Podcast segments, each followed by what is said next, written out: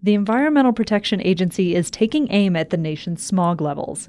The agency is expected to release tougher standards for ozone emissions Wednesday. Ground level ozone is a primary concern for lung health, exacerbating diseases like asthma. Car tailpipes contribute to it, and so do power plants and oil and gas development. Our Inside Energy reporter Dan Boyce reports from Denver, long considered a success story in reducing ozone.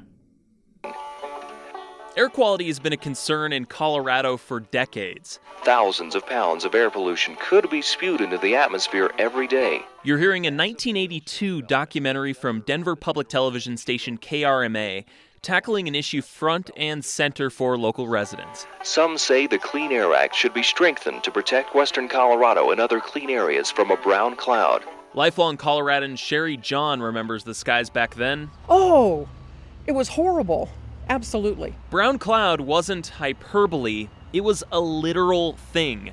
The Mile High City was famous for it, especially on hot summer days. So, anytime you would go outside of Denver and come back in, oh, it was the brown cloud.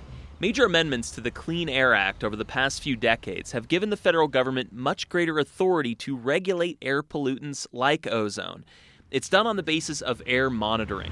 So, this is one of several uh, ozone pollution monitoring sites around the Denver metro area. Tyler Swedock of the American Lung Association's Colorado chapter meets me at a small, one story brick building near the heart of downtown. Thin metal tubes and pipes poke out of the top, sniffing the air.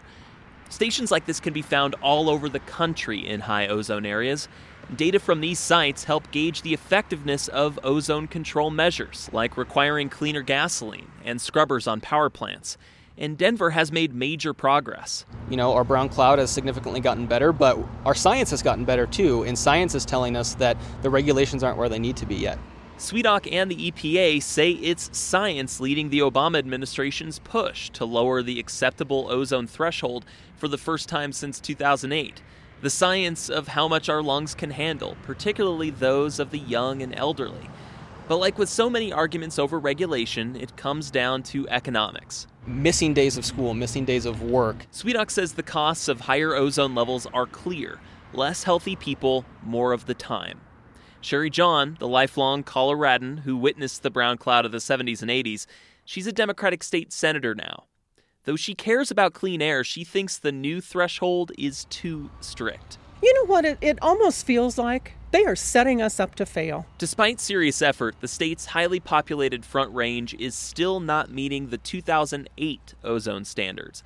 Federal transportation dollars and other funding can be at risk for areas not in compliance. We can't afford to lose $1 because we already don't get enough. Just outside Jahn's office, construction workers are pouring concrete as part of a road project.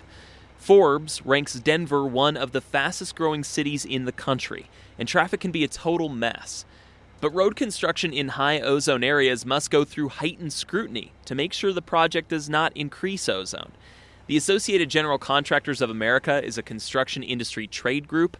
Spokesman Brian Turmail says a stricter ozone standard will just mean more red tape, bogging down more road projects in more areas of the country. The last thing you want if you're trying to protect the air quality is to force even more commuters to spend even more time idling their vehicles while they're stuck in traffic. Nationally, ozone levels fell more than 30% from 1980 to last year. The EPA predicts the new standards will cost billions, but the agency says savings in health benefits will far outweigh that. For Inside Energy, I'm Dan Boyce.